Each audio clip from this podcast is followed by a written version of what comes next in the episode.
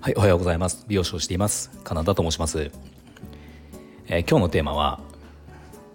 今の時代はテキストが下手なのは致命的だというねお話をしようと思います。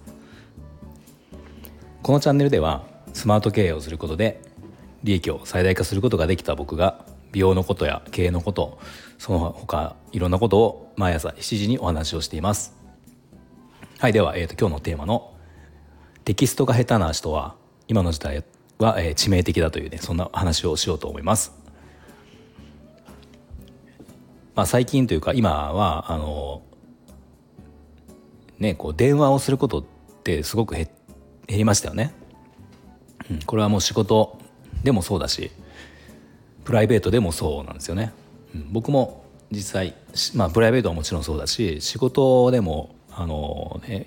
お客様の予約ももう予約はもうほぼ、えー、ウェブ予約だし、まあ、お問い合わせとかも基本的にはその LINE 公式公式 LINE とか、あのまあ、そういうものを使うので電話がかかってくることってもうほぼないんですよね。まあ、そんな中でまあ、ほぼやり取りとやり取りとしてはあの、まあ、これはプライベートでもそうだけど LINE とかチャット形式でやり取りをすることが、まあ、ほとんどだと思うんですよ。で最近まあすごく思うんですがこのチャット形式でやり取りをするこの、ね、世の中世の中というかあの日常でこのテキスト文章で何かを伝えるのがもうすごく下手な人っていると思うんですよ。でこれってあの今言ってる下手とうまい下手っていうのは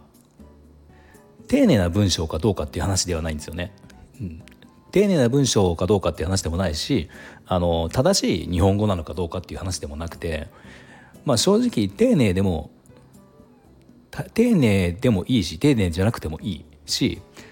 実際正しい日本語なのかそうじゃないかっていうことは正直どうでもよくて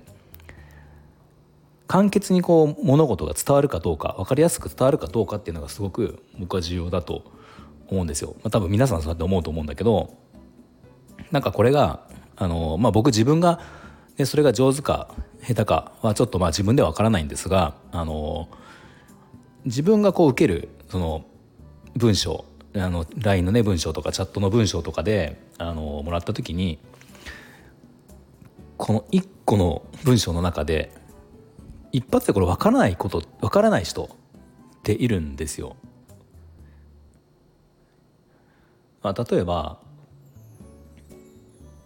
まあそうですねお客様とかで言うとあの、まあ、予約はほとんどウェブ予約なのであのもうそれで完結しちゃうんだけど例えば予約の変更したいとか何か問い合わせをしたい時とかでさっきも言ったようにあの公式 LINE のチャットを使って問い合わせが、まあ、来るわけですよね。うん、例えば、えーと、予約の変更なんかであの、まあ、伝えたいことは、まあ、この日に何月何日に予約をしてあるんだけどその日が要は難しくなったいけなくなりそうなので別の日に変更したいと。でどこどこの辺りで空いてるとこありますかっていうようなことを伝えたい場合に、まあ、今のように言ってくれたら一発で伝わると思うんですけど、まあ、これをですねなんかまあ丁寧なのか何のか分かんないけどえーまあ、このど何その何日の日予約が、あのまあ、こういった用事がありとか子供が熱を出してなんとかかんとかで行きたいんだけどどうにも行けない可能性が出てきた。申し訳ないんですがなんとかかんとかの、えーと、他で空いてる時ありませんかとか、まあ、ちょっと余分な言葉が余分っていうか、まあ、余分ではないんだろうけどあのなんていうんですかね。もうシンプルでいいと思うんですよね。あのまあ、日常の LINE とかでもねあるあるじゃないですかなんか下手下手な人というか、まあ、なんでしょうねこのなん相手がこの文章を見た時になんかこうも捉えられる捉えられるかもしれないしこういうふうにも捉えることができるみたいな文章ってあるじゃないですか。なんかこれ点の位置であったりとかあのまあちょっと分かんないんですけどねあのえどういうことってこれってこういうことって聞き直さないといけないようなこと？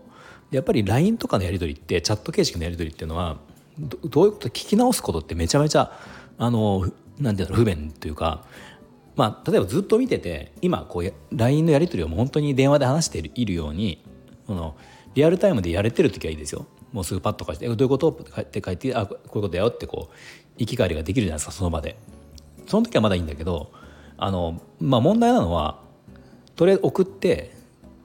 まあ、仕事中なんかだと見れなかったりするから送ってきてあの仕事を手空いて見て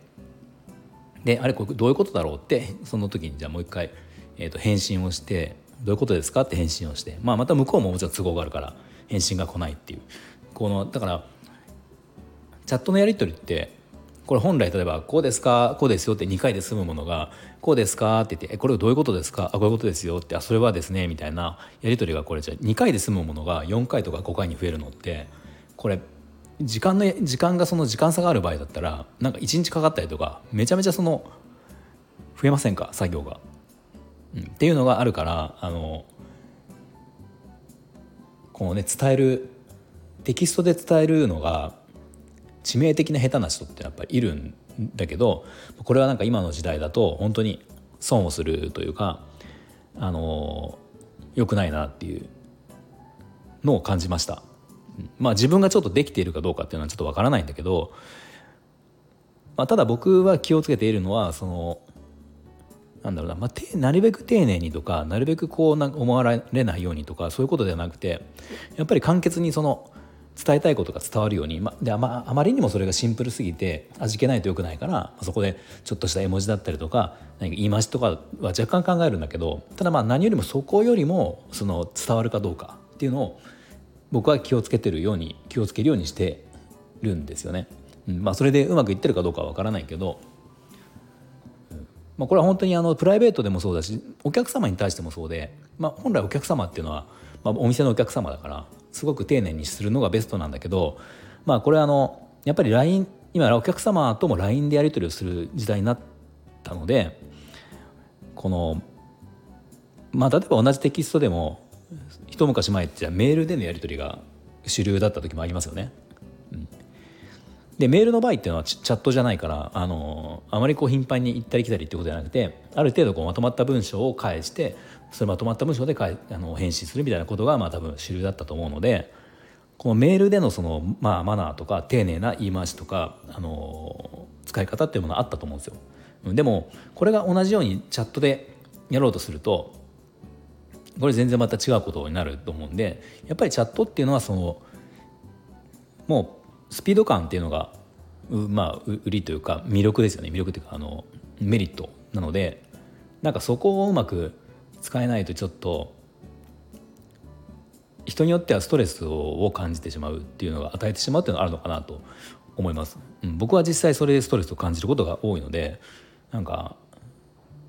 うん、これどどういうことみたいなこと結構あるんですよね。なんか文章的に、うん、ちょっとうまくその今例が上がらない上げれないんだけどそうなんですよ。まあおそらくこう皆さんね経験があると思う感じることがあると思うけど、うん、やっぱりもうテキストがうまくねあの書ける人その伝えたいことが簡潔に書ける人っていうのは今はなんか仕事においてもプライベートにおいてもすごくいいのかなと思うので逆に苦手な人とかあまりこう意識をしていない人っていうのはちょっとそこを改善した方がいいのかなと思います。はい、